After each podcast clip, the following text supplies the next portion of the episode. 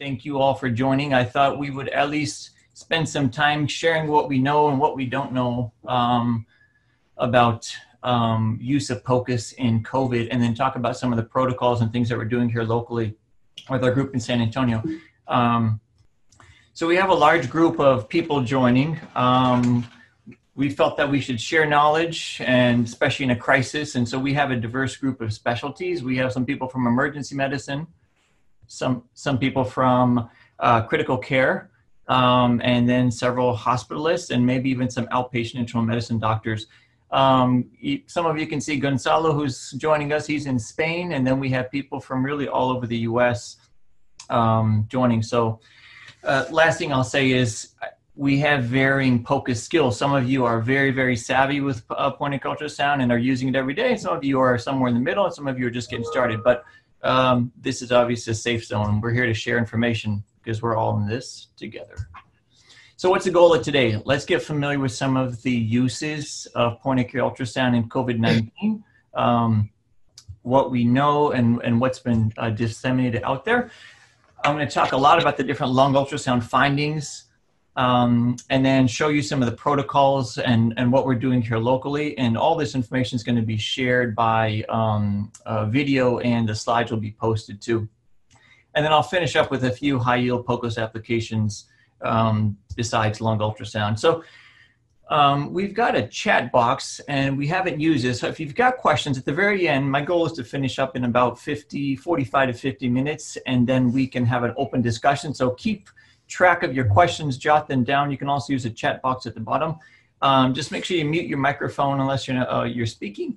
And then again, all the slides will be recorded and, and available open access for all. So lung ultrasound and COVID-19. Uh, big questions are, what does COVID-19 look like on ultrasound? Is there anything unique about it? Uh, and then how could we use it in our patient care for diagnosing and, and managing um, our, our patients now? So I think it's really important to take a look at this curve. Um, this came out, you know, all these things came out in the last um, few weeks, uh, February up until now. Um, but this is the uh, incubation curve. So it's two to 14 days. So now that the world knows about COVID-19, um, they're not necessarily presenting way out over here when they're really sick. They're presenting right down here, day zero, day one, day two, day three, day four, day day five, right? I mean, I, I would say there's so much awareness um, that uh, um, it's it's actually made it quite difficult to diagnose.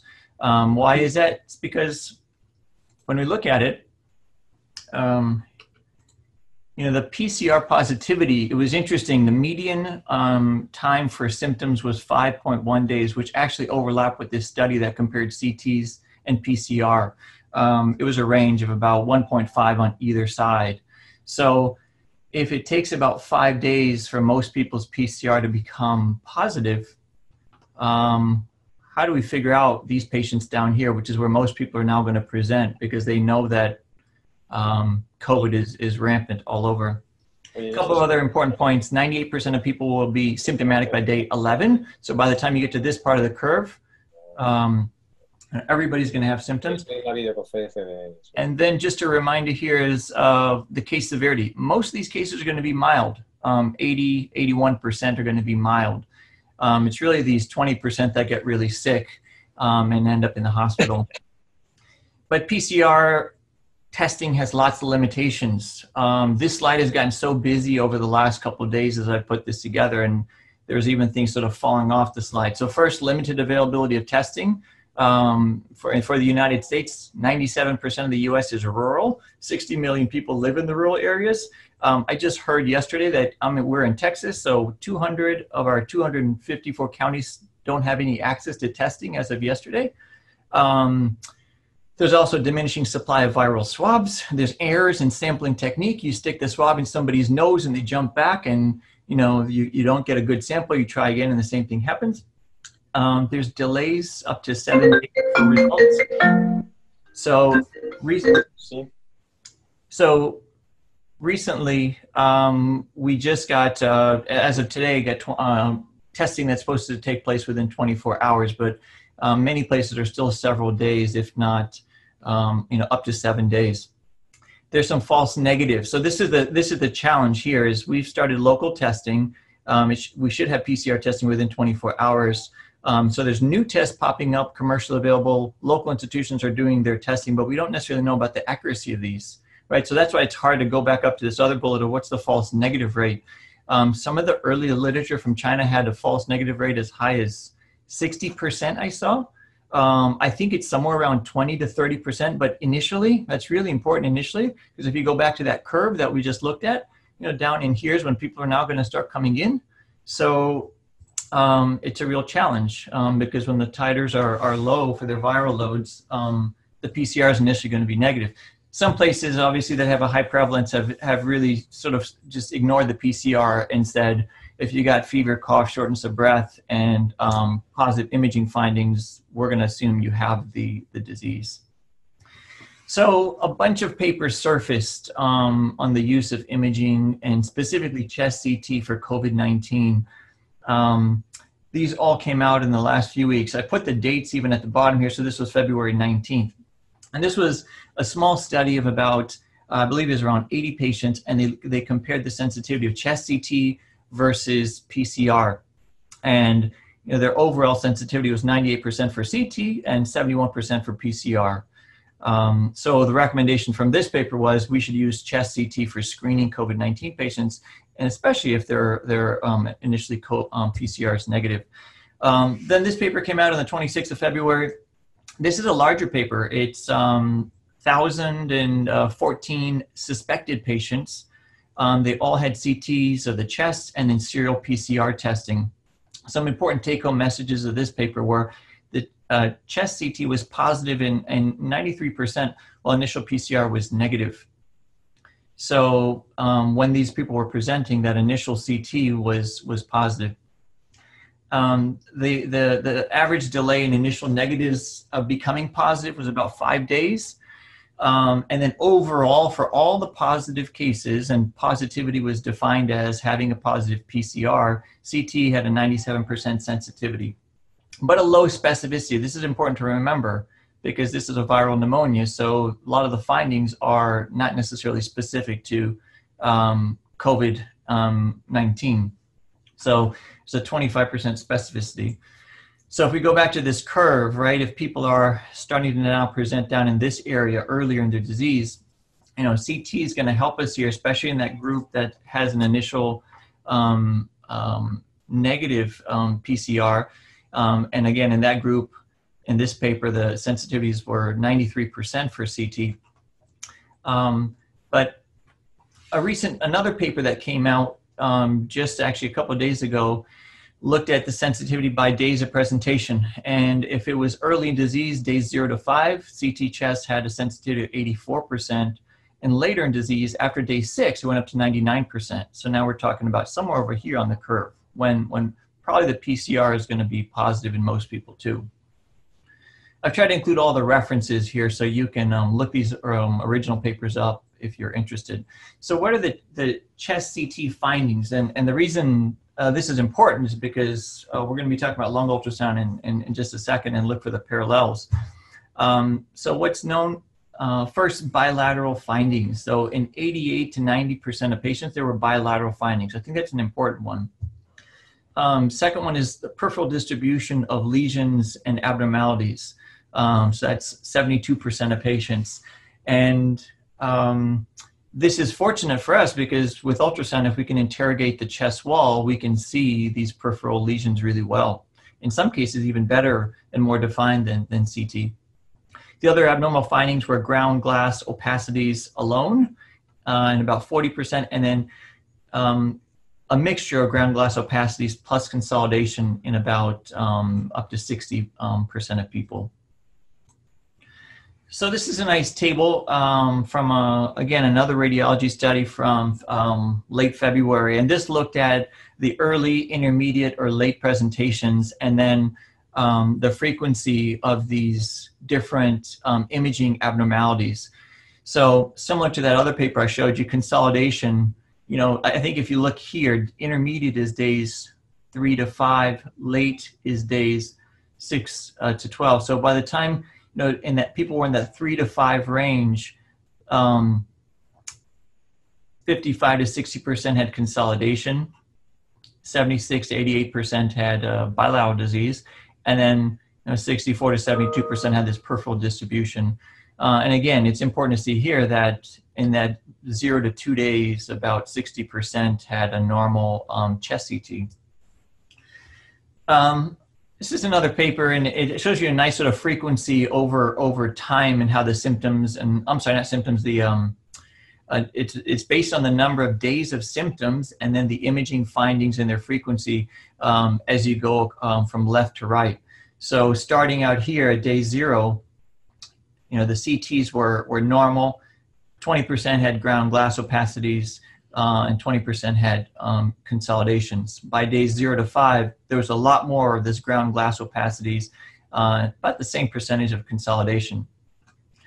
Um, and then moving forward, you see that you know by day six, pretty much nobody had a, a normal um, CT, and 60% were showing ground glass um, um opacities and about 20% consolidation.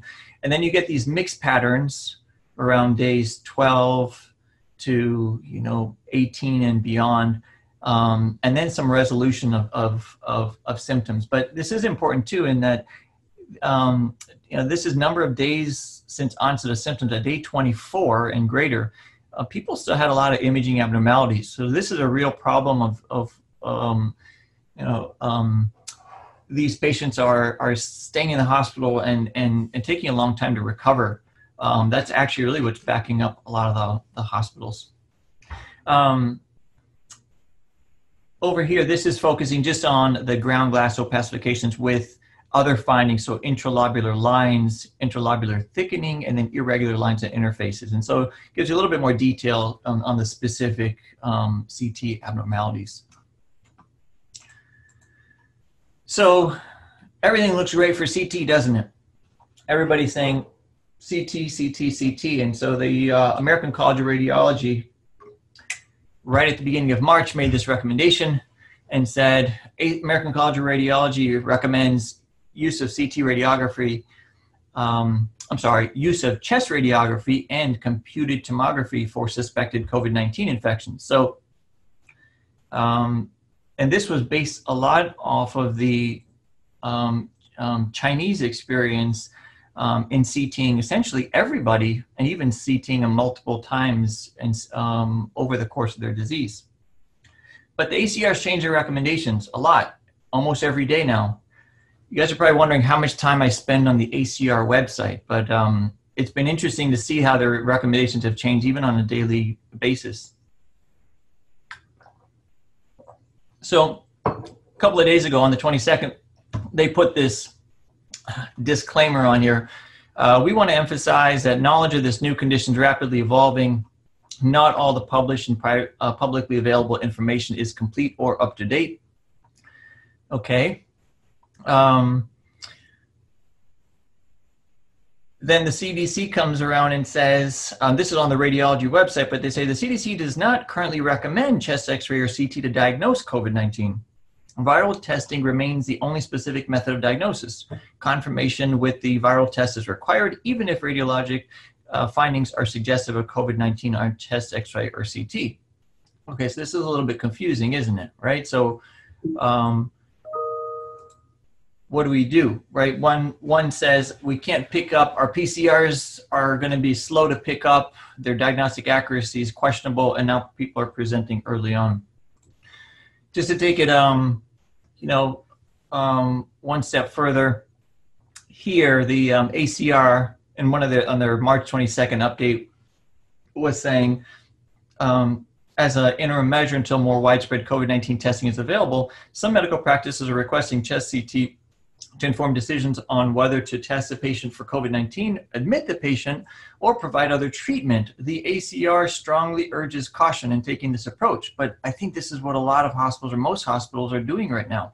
So ACR says be cautious. Um, they go on to say a normal chest CT does not mean a person does not have COVID 19 infection, and an abnormal CT is not specific for COVID 19 diagnosis. So I think the other side of this that's concerning a lot of these radiology and echocardiography suites is what's down here at the bottom. The health and safety of radiologists, allied professionals, and patients and healthcare workers are of primary importance. And so, what I've been seeing um, emerging more and more is all the cautions about cleaning the equipment, which I'm not saying that those are not important, but the, the challenge for the clinician is well, so what do I what do I do um, if I can't get CTs on, on, on these patients? So the current dilemma is chest CT is not feasible in every suspected COVID 19 case. Um, the rationale for not CT scanning every patient is disinfecting the CT scanners is very resource intensive in time, in sanitizing wipes. Um, and you can just imagine the scan may just take a few minutes to run, but disinfecting everything could take you know, 30 minutes or more to do it properly. Um, also, the, there's a lot of concern about risk to other patient staff and radiologists in their imaging suites and then quite frankly radiology is overloaded. They can't um, we don't have enough radiologists to read every ct chest of if we were to scan every suspected covid-19 um, case. So now radiology suites and echo labs uh, american society of echo has a big statement about cleaning the machines um, want to minimize exposure to these patients. And you know um, rightfully so to, to protect our, our healthcare workers so this is China. What did China do? They scanned everybody. They even set up tents in parking lots and scanned people outside of the hospitals until they could get suites like this made. I'm sure some of you saw these pictures. This is the um, Wuhan hospital, one of two hospitals built in Wuhan. It's a thousand bed hospital. They built a similar one of 1,600 beds in 10 days. I think by day nine it was finished and they'd installed the CT scanner and started scanning patients. So 10 days to make a thousand bed hospital, quite impressive. Um, unfortunately, we can't do this. Um, I, I heard from my colleague Gonzalo in Spain that they're trying to build a temporary building or hospital for patients in Spain, but here in the US, um, this is not going to be possible. So this is where lung ultrasound comes in. So one thing we had to accept, and there's a whole body of literature, and, and I'm happy to send people references on this, but the diagnostic accuracy of lung ultrasound is superior to chest x-ray and similar to CT scans for common lung pathologies when performed by a trained provider. Okay, so I, I think for common lung pathologies like pneumonia, cardiogenic pulmonary edema, pleural effusions, um, etc., um, ultrasound, when done properly, has been accepted to be similar in diagnostic accuracy to CT scans. The other important point is um, how do you put the uh, disposable stethoscope on when you have a PAPR suit on? Um, and I don't know about your ears, but I can't hear much when I use these stethoscopes. Even with this stethoscope, the fancy Littmann stethoscope nowadays, uh, you know, my hearing's going down too. And not as good as it was 20 years ago and i'm always i doubt myself when i when i hear things with this along with the sort of the the, the challenge of all the noise um, ambient noise in all these um, spaces. So it's it's um, i've heard from some colleagues it's quite comical when you see this disposable stethoscope and you're wearing a PAPR suit because you you can't even use it. So this is again one more rationale for using lung ultrasound. So i'm going to present some of the papers that came out specifically on lung ultrasound in in um, covid-19 so a few letters emerged um, in February, um, and then this paper came out um, at the end of February, so February 28th. Um, this is probably the largest one that's out there, but it's only um, about 20 patients. Here's another one that came out on the 12th of, of March, really more of a narrative of people's findings and experience in looking at the lungs um, with ultrasound. And then um, this one also, this was a case report, but they had some interesting findings in here too. So what was the take home of, of, of these three different um, um, papers? So the lung ultrasound findings in COVID-19. First was a irregular thickened pleural line. Um, second one was lots of B lines, B lines that are focal, multifocal, and then even confluent um, um, coming into the next point, which is um, multifocal subpleural consolidations. Um, and as far as localization goes, 75% or at least two thirds of these patients in one of the radiology CT studies had posterior lung fields that were abnormal. So we got to make sure we image that it was posterior lungs. Um, and then the vast majority of these patients did not have a pleural effusion, maybe a trace or um, pleural effusion. But if they were young and healthy and had only COVID 19 and didn't have um, you know, heart failure other comorbidities, um, they, they didn't have a, um, a pleural effusion. So what is this? What does this look like? So I, for those of you who are experts, um, I'm just showing this for those uh, folks who have less experience in using lung ultrasound. Um, and, and so first of all, we've got to recognize what normal looks like. Um, so the two hallmark signs of normal lungs, lung sliding. So a standard image is going to be rib with rib shadow, rib here with rib shadow, rib with rib shadow here, and we see our pleural line shimmering and sliding in between those rib spaces. Um, and there's two hallmark signs. You want to see sliding or shimmering of that pleural line, and then A lines, which are reverberations or reflections of this pleural line, which essentially tells us that below this pleural line, we have air density. So these are the two hallmark signs you're looking for. It doesn't matter if you interrogate two spots, four, eight, six, 28 scan lines, whatever protocol you use, this is what you're looking for in all your different lung spaces. Um, an important point with um, um, the uh, difference in diff- uh, probes is if you want to look at the pleural line and look more superficially, switch to your linear probe. So here's our rib, here's our rib, and here's our pleural line. You can see how much nicer the resolution is. Um, because COVID 19 has a lot of peripheral lung lesions, the linear um, and even some of those microconvex probes have been, been very good. Um, you can see the difference. Here's the pleural line on the with the phased array or lower frequency probe, and then here's the pleural line with the linear. So you get better resolution for linear. And just to put some labels on, there they are. So this is what the irregular um, thickened pleural line looks like. So with a phased array probe, we got rib here, we got rib here, and you can see that this pleural line, it's not as clean and crisp as those other ones I just showed you. It's kind of ragged. Um, if we if we zoomed in, we would see that it's it's it's thickened. And then over here, this is with the linear probe. Again, not that smooth, uh, clean pleural line that, that I just showed you on the other images. Talking about B lines. Um, so you could have a few B lines. So B lines, they emanate off the pleural line straight down to the bottom. So they are these laser-like beams that come off the pleural line straight to the bottom. You could have a few. We generally consider three or more to be significant in any um, intercostal um, space. And then once you get several B lines, they will start to fuse and become all white. So I think I put some images in here. So these are some images from Gigi Liu. Uh, Gigi's a hospitalist at Johns Hopkins and, and sent me a handful of images of their COVID-19 patients. Um, I don't know if Gigi's on. I think she was admitting patients. So um, these are the actual images. So you can see here where we've got rib and rib shadow here, rib, rib shadow here. You see this really thickened um, pleural line. It's very sort of um, really undefined. And then you see these laser-like beams, uh, these, these white beams of, of uh, um, lucency coming straight down towards the bottom. And they're actually starting to fuse here in this space, right? If we zoomed in, we may see some subpleural consolidations there. Same thing over here. So the other important thing is B lines are going to slide with the pleura if the, uh, if the pleura is sliding. Um, if the pleura is not sliding, then you'll see the B lines stagnant. And that brings me to subpleural consolidation. So, so we get subpleural consolidations was the next finding. So this is this is a non-COVID patient over here, okay, on the left of the screen. So what are these? Basically small focal areas of consolidation, and you can see this um, sort of air water um, boundary. You know, maybe a, a, mini shred sign, as they've, they've been called, but basically that interface of a liquid density lung against some aerated lung.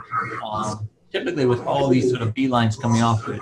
This is an image from Gigi, maybe a little bit hard to appreciate, and I'll show you some of the other images here in, in a couple of upcoming slides, but there's an area right in here of um, subpleural consolidation.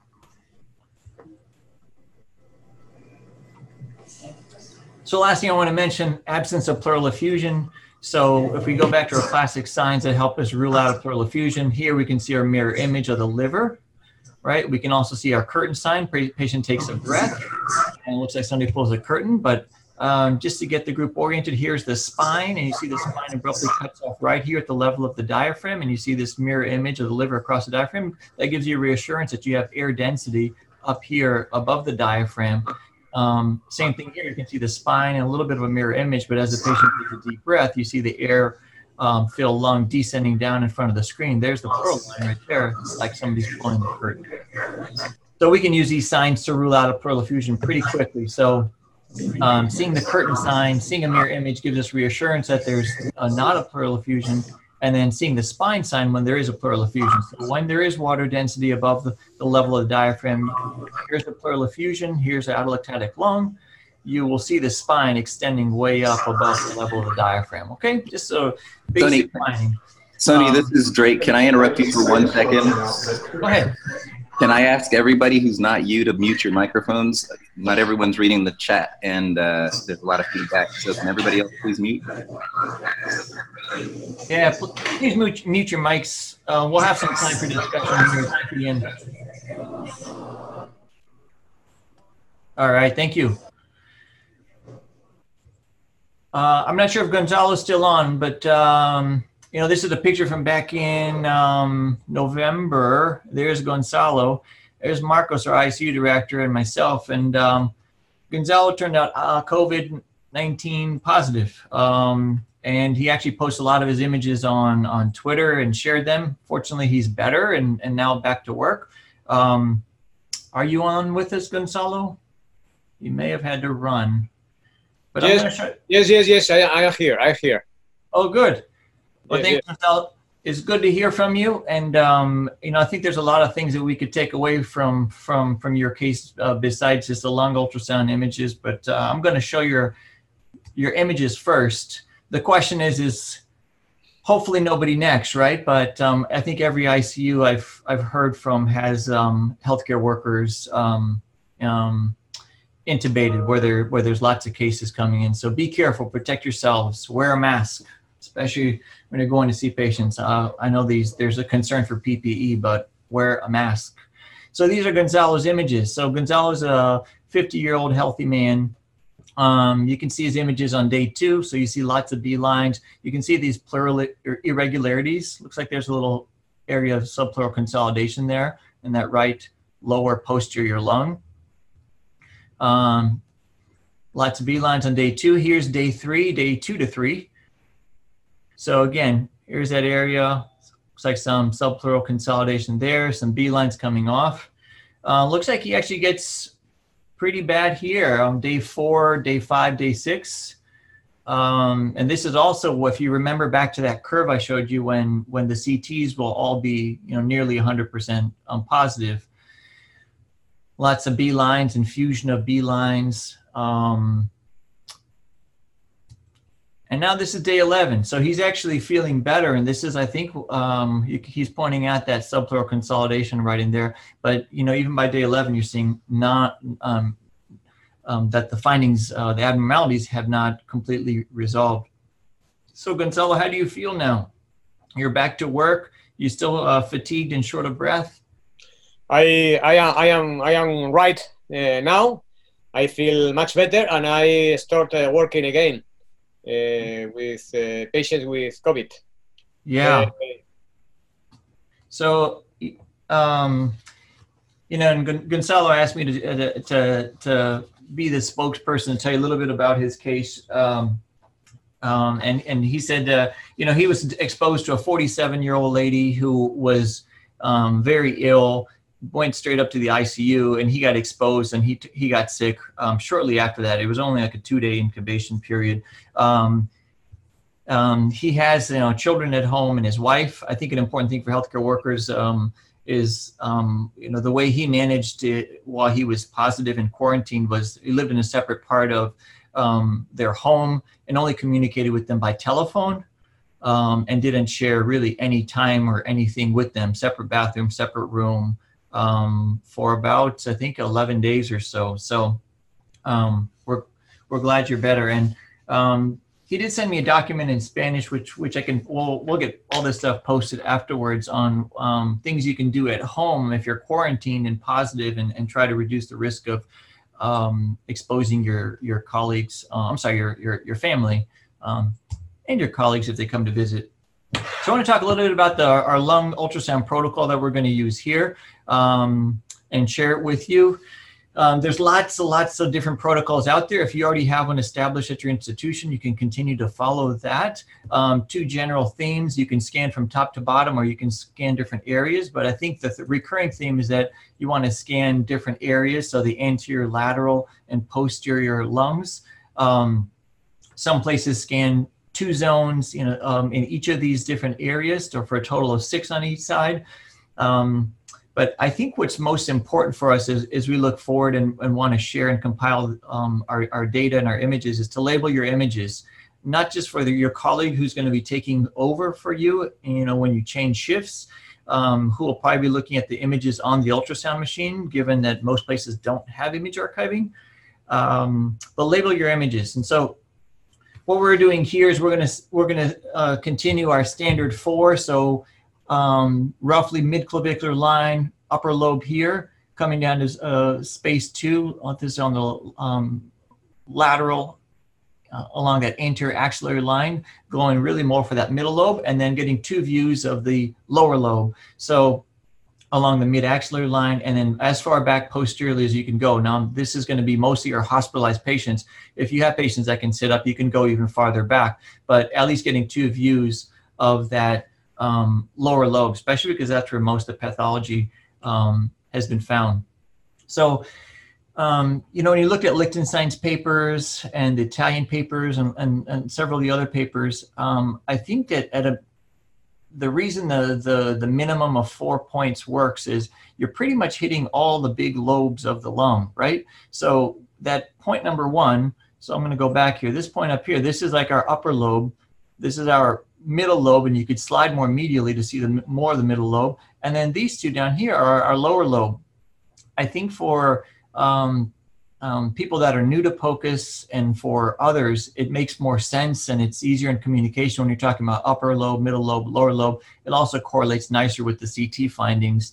Um, so, so going back to this schematic, looking at our different lung segments. So this is point one where we really get that upper lobe. Point two, we pick up that middle lobe and you can slide medially to get a, a better view of that, uh, the medial portion of that middle lobe. And then points three and four are gonna cover the anterior portion of the lower lobe and then the posterior and superior segments of that lower lobe. I think the key finding in COVID is if you, if, um, if you're scanning um, this posterior zone, you want to slide upwards to make sure you can see that superior segment. It's just an extra, you know, few seconds of, of sliding upward to make sure you've you looked at that lower lobe um, clearly. Um, and again, that's where most of pathology's um, been seen, 60 to 75% in the, the COVID-19. If you have a protocol or a way of um, labeling these images um, on your machine, um, it will help your colleagues again when they pick up the machine after you. Um, here at our institution, we're going to use this schematic um, and, and label them as right upper lobe, right middle lobe, right lower lobe anterior, right lower lobe posterior. Uh, on the left side, obviously, we don't have a middle lobe. We have the lingular lobe, so this one will be the lingular lobe. Um, and then we can track patients over time. Our proposed scoring system um, you know, this is based on looking at the literature, what's out there, and also what's practical for people to do uh, and what people will be able to do and willing to do um, is you know, zero for normal, um, three or more discrete B lines, one point. If they're starting to fuse, meaning confluent fuse B lines, it gets two points.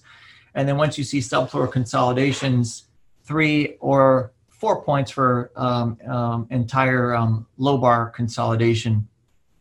I think you'd grade them on each of those um, um, views that you're getting on each side with the worst um, scoring you could give them for each space.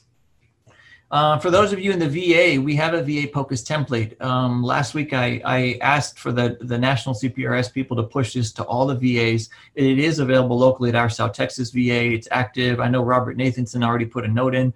Um, it's been peer reviewed and vetted through many people. So if you if you um, are at a VA, you can use this template and you can document as much or as little um, as you want. Um, it's really designed to, to be as user friendly as possible.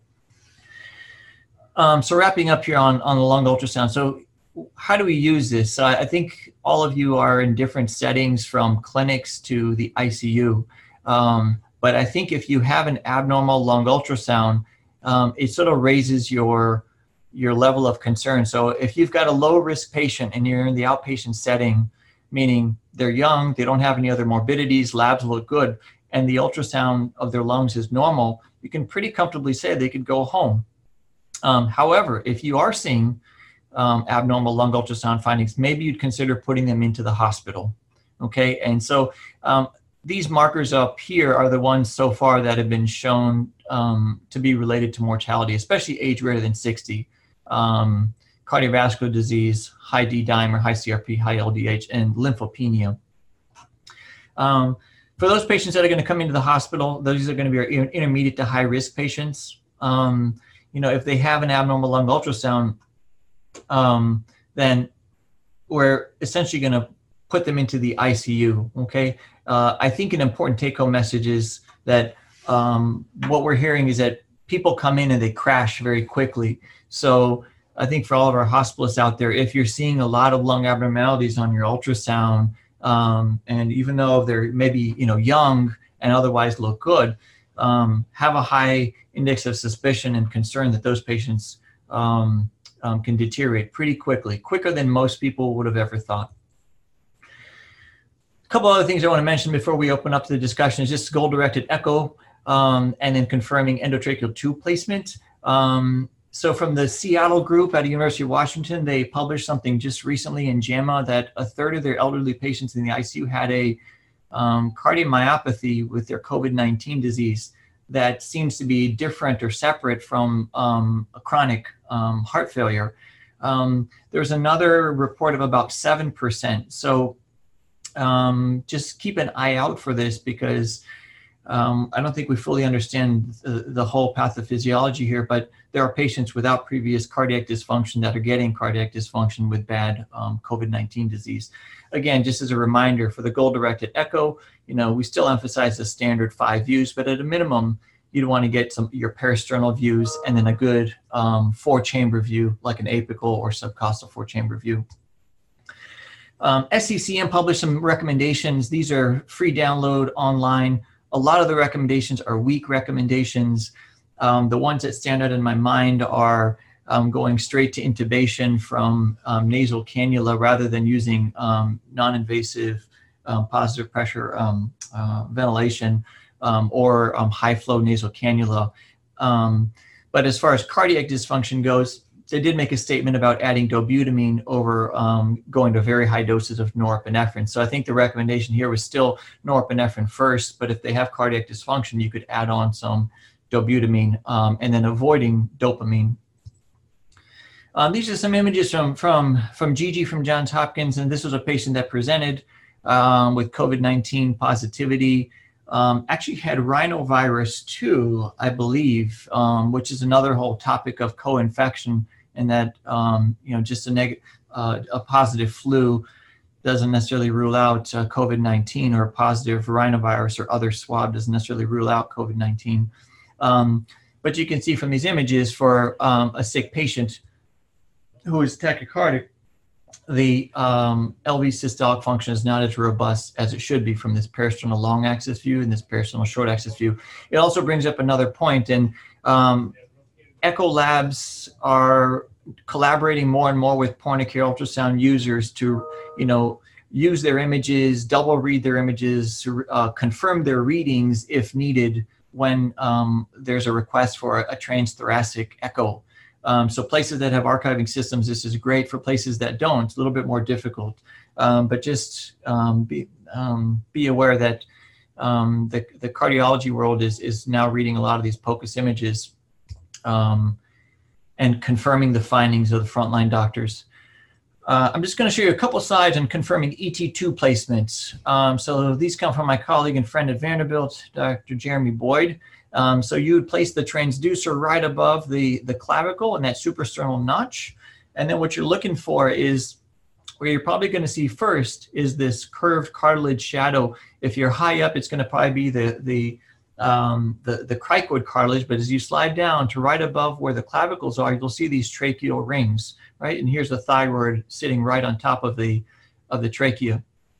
So in this left image, there's a, a tube being passed right through the center here, and you see some movement right in here, and you see the tube actually come into view right in there. So for people that are supervising others, or if you're a second set of hands, you can put the transducer um, transversely, just like this, over the uh, suprasternal notch.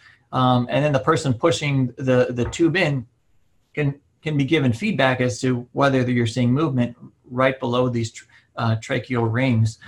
Now this one over here is um, what we don't want to see, which is the tube over to the side. Okay, they sort of call this sort of this double um, arch or um, hump sign where you got the trachea here and you've got the esophagus um, over to the side. Well, my, my screen is frozen, um, but I think, uh, you know, for the sake of time, we should carry on. I had um, a few more slides um, but I think we should open this up to discussion on different topics. So Mangala, thanks so much for joining us. So for, for those of you who don't know Mangala, Mangala is the director for uh, critical care at Northwell on, in North Shore, Long Island Jewish, really the mecca of critical care ultrasound in North America. Um, and she's really been a guru for many, many um, people and, and, and um, um faculty um, in ultrasound. And so, so Mongo, we, we hear New York's been getting really pounded. Um, I think you're using my words. I got in trouble for those words in the Wall Street Journal. I got yelled at for that by my health system. Uh, but we are getting pounded. We're getting destroyed. We have over 200 COVID patients in our two tertiary sites. Over 80 of them are intubated now uh, in ARDS. So we have 80 intubated ARDS between North Shore and LIJ. So uh, to me, that's the definition of pounded. We've had to triple our ICU space in both places and triple our um, faculty in both places, and it's been extremely challenging. Um, we have a 23 hospital system. The community hospitals are getting destroyed. They have eight, nine, 10 ARDS patients. One of them has 20 ARDS patients in a particularly bad hotspot. So they can't handle it, obviously, uh, and they are. It, it's a very hard situation all around. So I would be prepared, you guys. It ha- if it hasn't hit you yet, it will, and when it does, it's just this tsunami of people coming in. We have an RRT on our floors every two hours, and every two hours, someone is getting intubated and brought down to the ICUs. So it's um, very challenging. I'm waiting for it to plateau. We've been doing this now for two full weeks. Uh, and the problem is that they have long intubation times, so they don't go anywhere uh, for a long time, and the ICU space just keeps getting taken up. Um, but that's where we are clinically, but that's not what this is about. This is about ultrasound. Uh, we have been ultrasounding like we always do. We have one machine dedicated to our COVID unit that doesn't leave the unit. We uh, obviously wipe down between patients completely with the with the purple top wipes, which have bleach in them and we are uh, ultrasounding the way that we normally would. Interesting things that we've seen in these patients uh, a lot of B lines to begin with, the ones who get intubated, not a lot of consolidations, and as they get sick and go into the cytokine surge phase, about 10 days in, they start developing consolidations. Their, their lung ultrasound changes, their pleural line gets thicker, and that's when they go into multi-system failure, the ones who do and are, are not surviving that. So that's what we've been consistently seeing. But really, in the beginning, normal B lines, sometimes A lines anteriorly, um, thin pleura, and uh, as the disease progresses, that obviously changes very much. Most of these patients we've been proning, and they've done really well proning. And we've been ultrasounding them proning. You can see the difference in aeration once they're proned. Um, and the other thing that we've been noticing is they're very thrombogenic. So we've been trying to do uh, DVT studies on them on a regular basis to follow uh, to, to make sure that they're not. Several, several of them have died of PEs.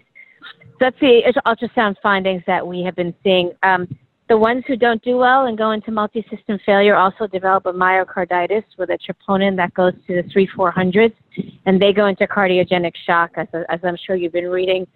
So that's uh, that's consistent with what we see at the bedside. The VTI goes way down, and we're unable to do anything about that. They're very um, labile at that point on three pressors, and then just nothing changes in their VTI, and, and they don't survive. But, but again, that's 10 to 14 days out that we've seen that. Otherwise, they really have been normal LV function and um, the B lines as I described. Yeah, that's that's that's great, Mongo. Thanks so much. Um, you said you're proning the patients. Can you tell us a little bit more about that? Most of these patients have been ext- doing extremely well with proning. So they come in, we intubate, paralyzed, sedate. Uh, the paralytics also make a huge difference, and they're still their PO2s are very low, 50s, you know, on 100% and 20 if PEEP. They're they're very PEEP dependent also. But as soon as you prone them, they they do well, and sometimes we've been leaving them prone two or three days before we flip them because they're really labile once you flip them but many, many, many ECMO calls, and all of them did better with just proning. We've only put ECMO on three people out of the 80 something that we, and there's even more if you consider our whole system that we get ECMO calls for. If you just, uh, community hospitals are now proning. Um, we're not using those fancy prone beds. We're just flipping them using the New England Journal video, and we're teaching all of our community sites to do the same, and that has made a huge difference. Yeah, that's great, Mala. Um, and then I guess one of the questions I had is really more on the on the team. How are you guys managing keeping all your your team uh, and staffing? So we have expanded out and um, beyond our normal traditional MICU team. We're using surgical intensivists to man teams. We're using cardiology um, CCU people to man teams. We're using cardiothoracic people to man teams. So we have really divided and conquered. And as new ICUs open, we've asked these teams to help us run those ICUs. And once a day, we'll touch base, or our fellow will go in, into those units and just touch base on ARDS management to try try to help them. But that's sort of um, we've had to we've had to share the the ARDS with other with other subspecialties. Now we're about to go into the hospitalist world to ask for help from them, uh, and that's going to be the next place that we go into. Yeah, and that's that's what we're going to probably be doing here locally, um, depending on, on, people's comfort with procedures and and. Um, and, and honestly, we're supplementing we're supplementing any team that feels uncomfortable with even our junior fellows to help out, um, just to help do procedures or just help with the proning. Um, and the other thing that we have done is uh, backfill all the hospitalists with outpatient doctors who whose you still there, Mongo? Looks like we lost you. Any ultrasound questions or critical care questions? Marcos, for... talking to you. How have you been? Uh, uh, thank you so much for the podcast at CHEST. That was really great and very informative, and you you're helping us to prepare. You're welcome. You're welcome. It was really really nice. Congratulations. Uh, can you tell us about the staffing ratio and how many patients uh, per doctor are you assigning uh, to each intensivist, or how are you managing the staffing from the nurse's perspective and from the physician's perspective? Can you talk a little bit about that, please? So we decided, we sat down and we decided that the ratio that we would go for for every 10 patients, that we would have one attending during the day um, and two either mid-levels or residents um, uh, helping them um, for every 10 patients. That's during the day. And then at night, we would combine two teams of 10, and for every 20 patients, we would have one attending and two residents, or, or a mix of residents and ACPs helping them. So we sort of uh, did it based on groups of 10. And for nursing ratios for all these sick patients, what are you doing? So we have been very lucky that we have not yet had to go down on our ECMO patients, we have one-to-one nursing, but otherwise we have had been able to do still two to one or at the most three to one. In our community hospitals, not so fortunate, and at some places they're at four to one nursing already in the ICU.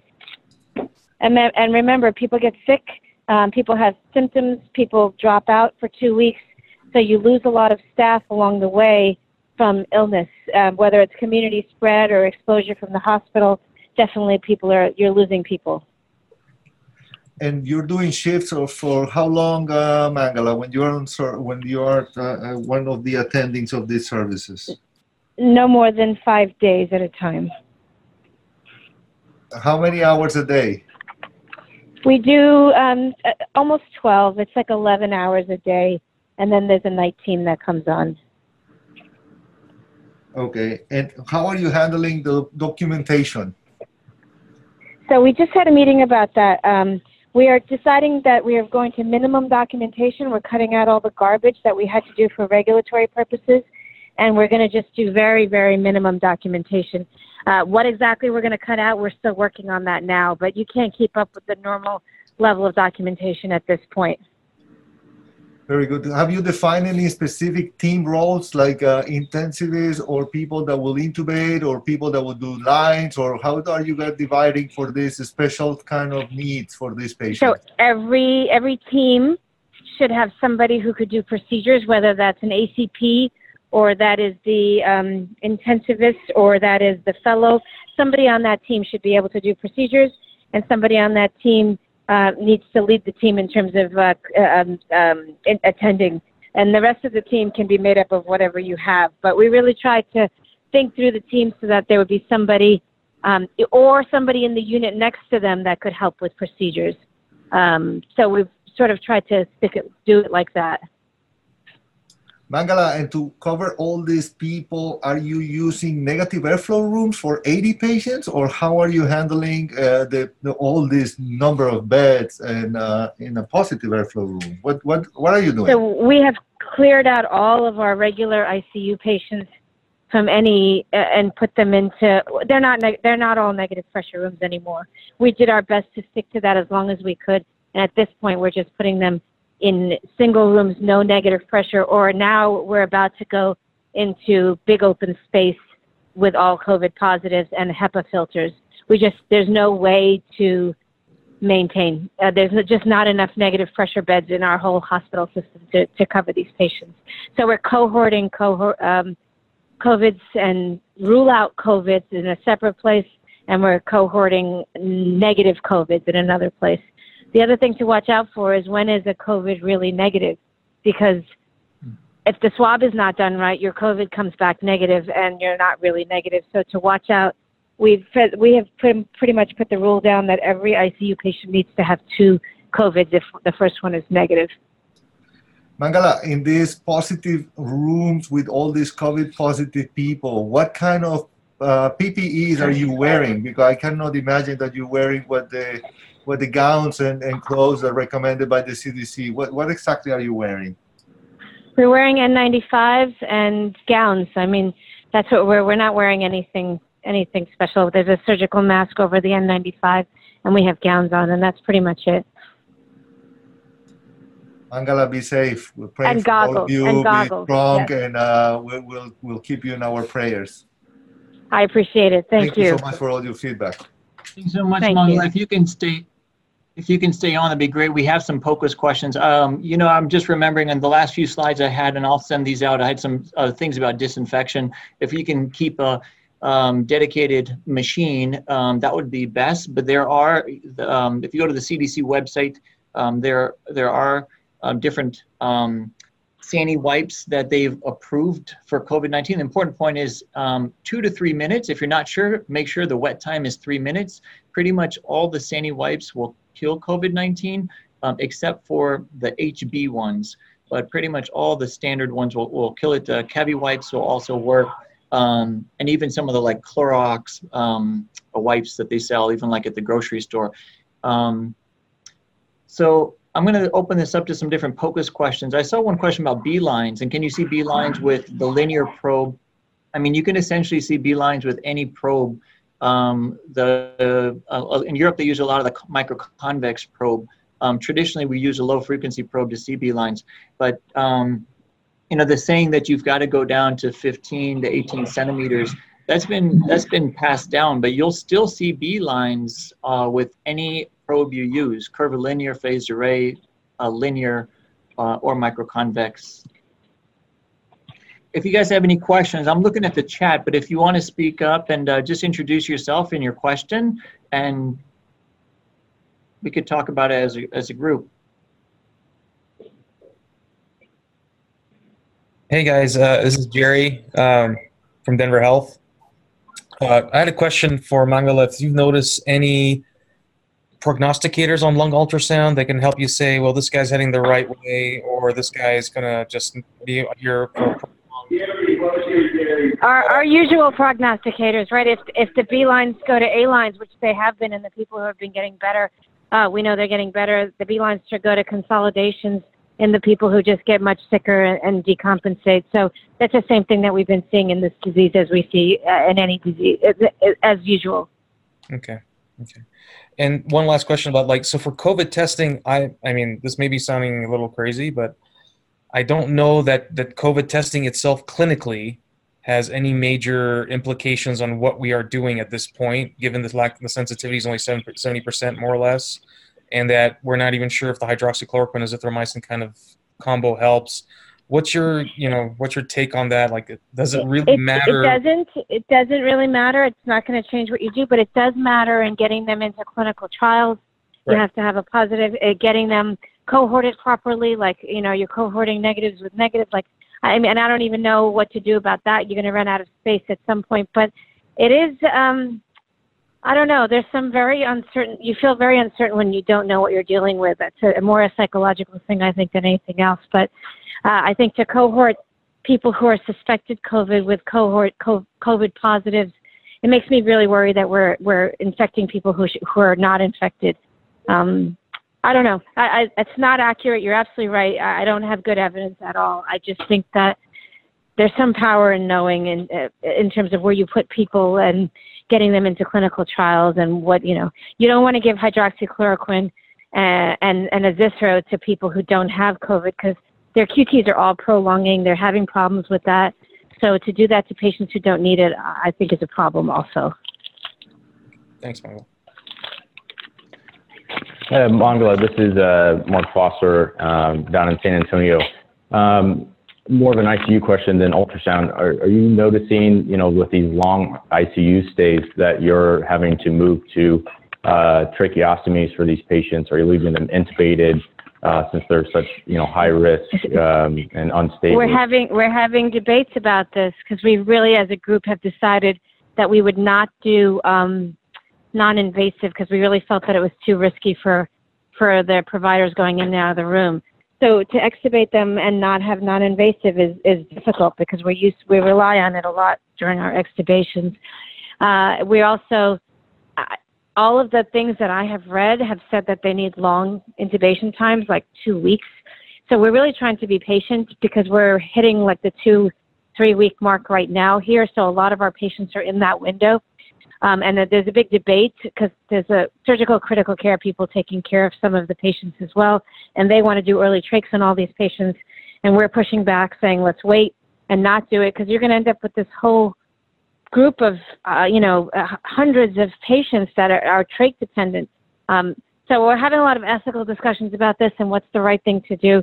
I don't know the right answer. I, I, am leaning towards not doing early trachs because I feel like for a lot of these patients who are older and, and don't do well, uh, is it the right thing to do to do a tracheostomy? To begin with, where are you getting all these ventilators from? You're not, we don't even have enough ventilators for young people. So to use them on patients. I don't know. There's a lot of ethics involved, and uh, it's not an easy answer. But I'm trying to not do early trach, but I, but definitely it's it's been a point of uh, uh, discussion in our group. Gotcha. Very uh, uh, thoughtful. And have you had to use multiple ventilators uh, or a single ventilator for multiple patients yet? Have it, has it gotten down to that? Level? No, it has not. We still have two or three hundred ventilators left in our system to use but they're coming at, at the point where we're doubling we're doubling population in three every three days we're doubling intubated patient population so that's just exponentially rising so we are trying um, we have not had to get to that point but we're definitely looking at that. The problem with that is their compliance has to be the same their oxygen requirements have to be the same. Um, so there's a lot of uh, it, it, it sounds cute but i'm not sure how it'll work overall from a pulmonary standpoint. Right having to match you know ideal body weight and uh, right that's like that you know all of this stuff exactly. That that you know it, it It, it seems more like a, a YouTube gimmick to me. But I guess if it was that or nothing, we would do that. Great, thank you. That's very uh, helpful and insightful. Uh, and then for uh, Nilam, I'm very impressed with this presentation. Thank you for putting this together. Um, a question for you was uh, you were bringing up um, kind of a risk stratification and with the uh, risk stratification kind of um, triaging those patients. Was that something that you were doing some research on your own and kind of um, we're trying to um, again stratify these patients and determine where they could go, or it, was there good data on that um, that you kind of saw that somewhere else? Yeah, no, and I, I, I was looking at the chat, and some of my ED colleagues were were speaking up, and I mean, I think going back to that very first curve I showed you, like 80% of people will have mild illness, right? So it depends upon where you're picking up their illness and and uh, where you are in the system, whether you're an outpatient clinic doc or in the ICU. So, um, if they're if they are young, healthy, you know, normal O2 sat. Um, vitals look good, labs maybe marginally or very mildly abnormal, and they look good, they got good follow up, and they're reliable, they can go home. And so you don't necessarily even need to ultrasound those people. I think if it's going to make, you know, if you're on the fence and you say, ah, I don't know if we should admit this guy, we should watch him, he worries me, well, that's where it could tip you one way or the other. You do the ultrasound, you see A lines and sliding, looks good, you know, um, you could probably send that person home and um, um, versus putting them in for maybe OBS and saying, wow, because sometimes we put the probe on and we get fooled, right? We're like, it's a lot worse than I thought. You actually do need to come in. I think that's where probably, you know, one of the biggest uses of it could be. Um, that answer your question? But is yeah, definitely. Yeah, there, there has not been any statement that I could find um, by any society or any group organization that's based on everything that I think we're seeing um, and how this has evolved, especially now that people are presenting very early, right? I mean, you know, even coming into the hospital, they're checking our fever. I mean, checking our temperatures, make sure we don't have a fever. Um, and so, you know, the people are going to be presenting very, very early on when all of our diagnostic tests will essentially be um, negative or um, falsely other questions? Hi, it's Eric. Uh, I was just curious, um, from the standpoint of ECMO, have we been looking at um, applications for ultrasound in, in the patients who transitioned that, or are most of these patients not going that way?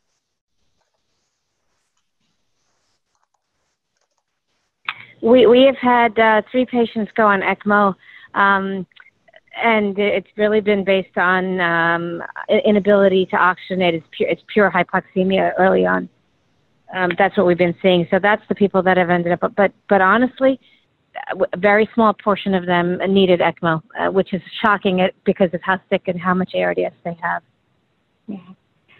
I'm sorry. Uh, this is Elena. I have another question regarding um, regarding the triaging or allocation of future ventilators if you were to run out. Uh, from your estimates, you said you have 80 patients intubated and you're increasing the use of ventilators every two to three days. So you'll have 160 in two to three days and I guess 320 in six days. Um, but we lose people along the way. Remember, we lose people or we extubate okay. people also, right? Yeah.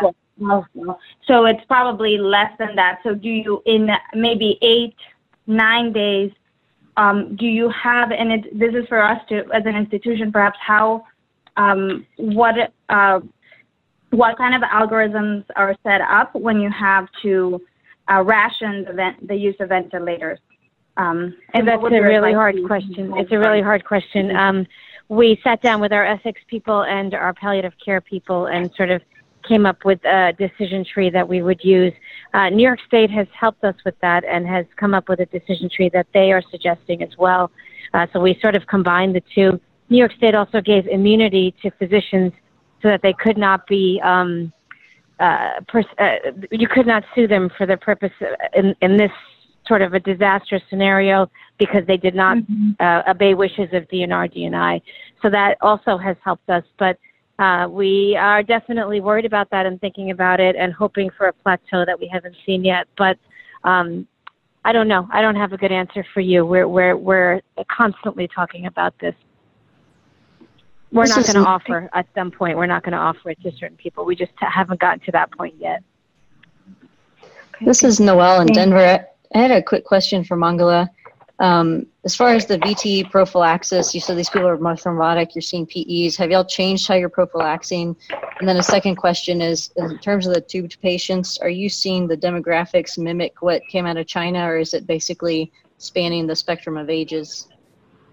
We are definitely seeing young, healthy people, a lot of them. Our average age is 60 on ventilators. Um, comorbidities are hypertension, diabetes, mostly. Uh, a lot of obesity, a lot of obesity. Um, but uh, we are definitely, uh, we have not changed our thromboprophylaxis except for patients who go on CVVHD. If they go on CVVHD, they seem to be clotting significantly more and the circuit's not working. So uh, in it, we we had a discussion with some of our Italian colleagues on this, and we have started doing aspirin, heparin drip, and uh, for all patients who are on CVVHD with COVID. Thank you.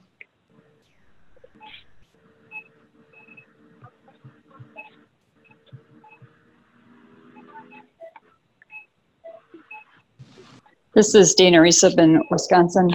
Um, we haven't seen a lot of this yet. We have mostly the worried folks coming in.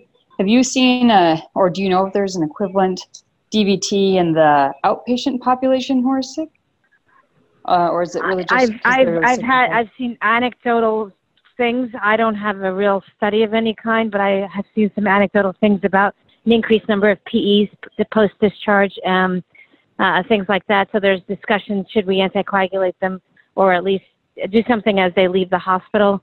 Um, I don't know. I don't know the answer. I think that's a worrisome point that we're all a little bit worried about. There was a pathology study that showed microthrombi uh, in the lungs. So at some point we were talking about anticoagulating with heparin, but we've sort of shied away from that. I don't know the answer. I think um, that definitely needs to be studied and looked at, uh, but I, it's uh, clearly going to be an issue. Thank you.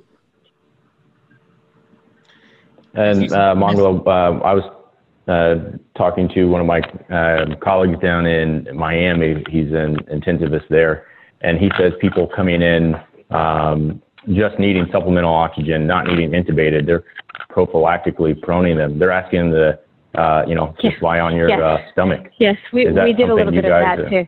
Yep, we did a little bit of that. We have an, a, a telehealth system where we can look into most of our ICUs through telehealth, and we've been using them to do that. Um, and we've been using them to standardize a little bit our ARDS protocols across the system. So uh, yes, we have done that a little bit. Um, it's it's cute. Uh, it, it's a lot of these people can't do that. I also see that a lot of these people progress very quickly. Like they're on a couple of liters, and then 24 hours later they're intubated on 100 percent. So they really rapidly decline, um, which is why you hear all these RRTs. Um, and they look fine, and uh, you get to a point where you can't accept them just to watch them in the ICU, which you would love to do, but you just don't have space. And then they end up uh, being an anesthesia stat call. So, uh, yes, we have tried that, proning, yes. Awake patients, yes. And, and, and sounds like not uh, successful, not really. Uh, It's just hard for people to do. it. They're uncomfortable. Uh, it works in a small subset of patients. It's not going to be a, a, a cure-all, unfortunately.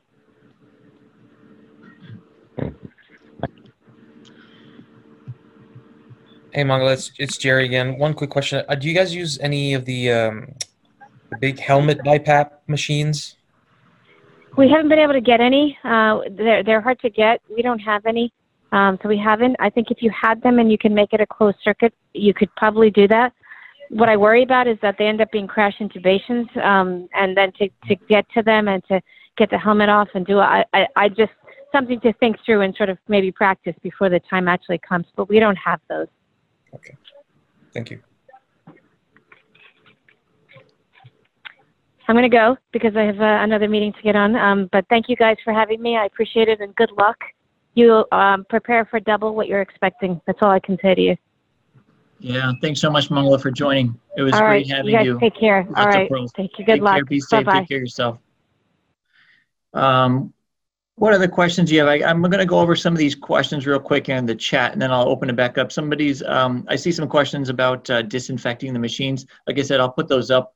Um, um, on the slides that I have, but pretty much any of the Sani wipes except for the HBs will work um, along with CaviWipes. You just got to keep it on um, the surface, keep the surface wet for um, two to three minutes, depending on which one. To be safe, just use three minutes, I think.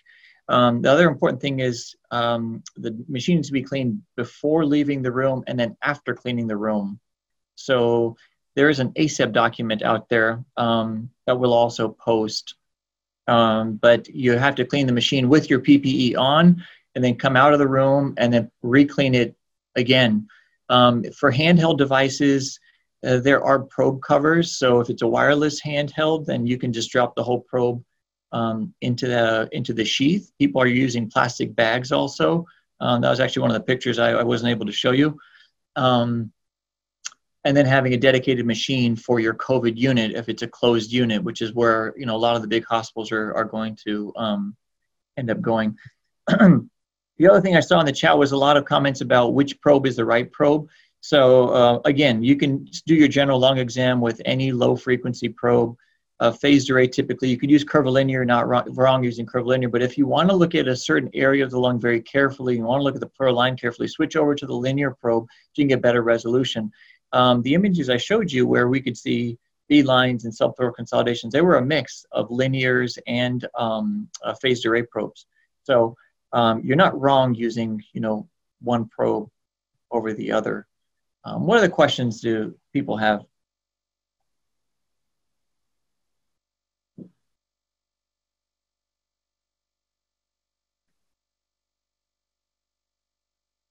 No other thoughts, concerns? Everybody's got places to go. Well, look, I don't want to keep people on this Zoom. Um, we've all got lots and thing of, of, of, things to go and do. So the last thing I'll tell you. I was just going to ask, is there a um, particular time that you guys are deciding to jump and do cardiac ultrasound? I mean, just on admission to every time they come to the ICU or clinical change, hypotension? Um, you know, when are we kind of looking for cardiomyopathy to appear? Yeah. Um, so, I can. Neil and I can comment a little bit on what we're setting up at DA at Denver Health right now.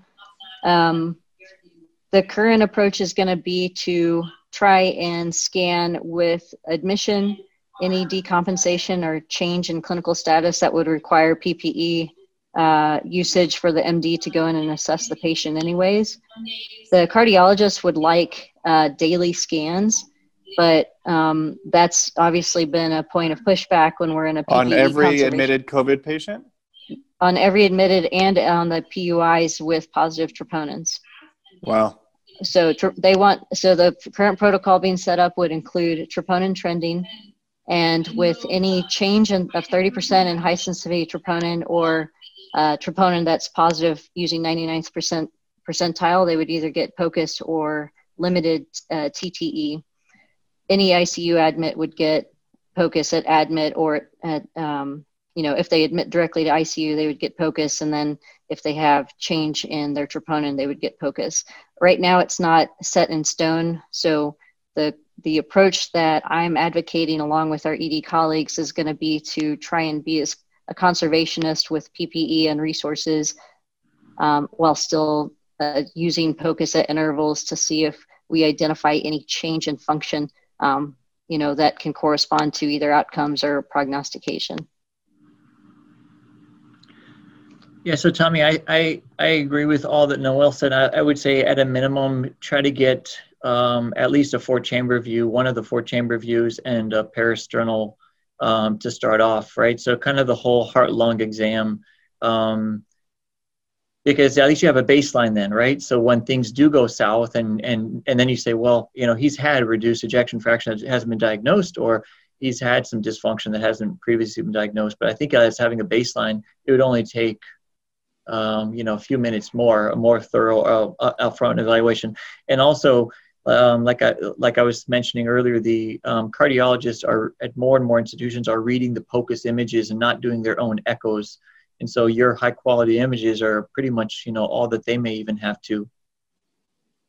Yeah, no, I agree. I'm certainly. It, I think it would be ideal if every admitted patient and daily and so forth. I think uh, our one issue is, you know, we just have a huge, you know, probably 80 hospitalists plus another 50 APPs, of whom only a small percent are sort of trained in POCUS. So it's sort of we have a procedures team that can go around do POCUS, but um, anyways, it's just sort of the logistics of making that happen, of actually scanning those people, and then of course, because then if it's not your patient, then you're then you're putting on PPE yourself and sort of exposing yourself as well, and those risks yeah. and so forth. But it is interesting if that's what I mean. If that's sort of what's being done, that it's something worth advocating for. But yeah, we've had uh, it's been sort of uh, nice to see that otherwise full you know echo the echo lab who's not been all, altogether super supportive of POCUS now being more so knowing that you know it makes way more sense for me to go in and do a quick exam with a handheld machine rather than um, you know the contaminate their whole echo lab or you know have the machine be clean for an hour after their scan yeah, no, you're not alone. You know, I think every place is sort of struggling with that same question of provider training, right? So, um, just do the best, do the best we can, right, and and help out. It's um, lots of variables to try to um, juggle.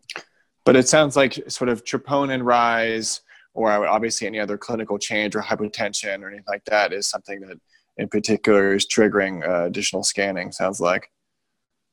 Yeah, for sure. Yeah. I think that would, I mean, that would be clear justification for, um, um, you know, even doing that first one if one hasn't been done previously. Right. Any other questions or comments, concerns? You know, anything I missed in the chat box to the lower right? Um,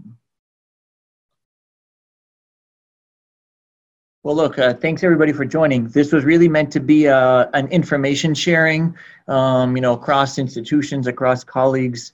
Um, we we we may continue to do this once a week. Um, we'll probably send out maybe a poll to see what time and day works best. Obviously, there's not going to be a perfect time for anybody, especially with all the changing of shifts and cross covering that's going to have to happen in the coming weeks. Um, but last thing I'll say is be safe, take care of yourselves, um, wear your masks and um, hope to see you soon at a, maybe a future conference rather than seeing everybody on a screen. Or a meeting even a meeting would be nice. Well neil this is a wonderful uh, endeavor that you know you uh, got all these people together and it was a wonderful presentation. Very impressed. Thank you for doing this. Yeah neil and you should think about doing this again yeah, thanks, Gordy. I, I, you know, we may do it on a weekly basis and let people share their cases and what they've learned. Um, again, you know, the literature, the formal literature of what's published is going to lag behind clinical practice, and so um, things are moving a lot faster than we'd like. We'll send out a doodle poll. How's that to figure out what time would be the best for everybody, the majority of people. All right, folks. Have a great day. Good luck. Godspeed ahead. Take you care, Nilam. Bye.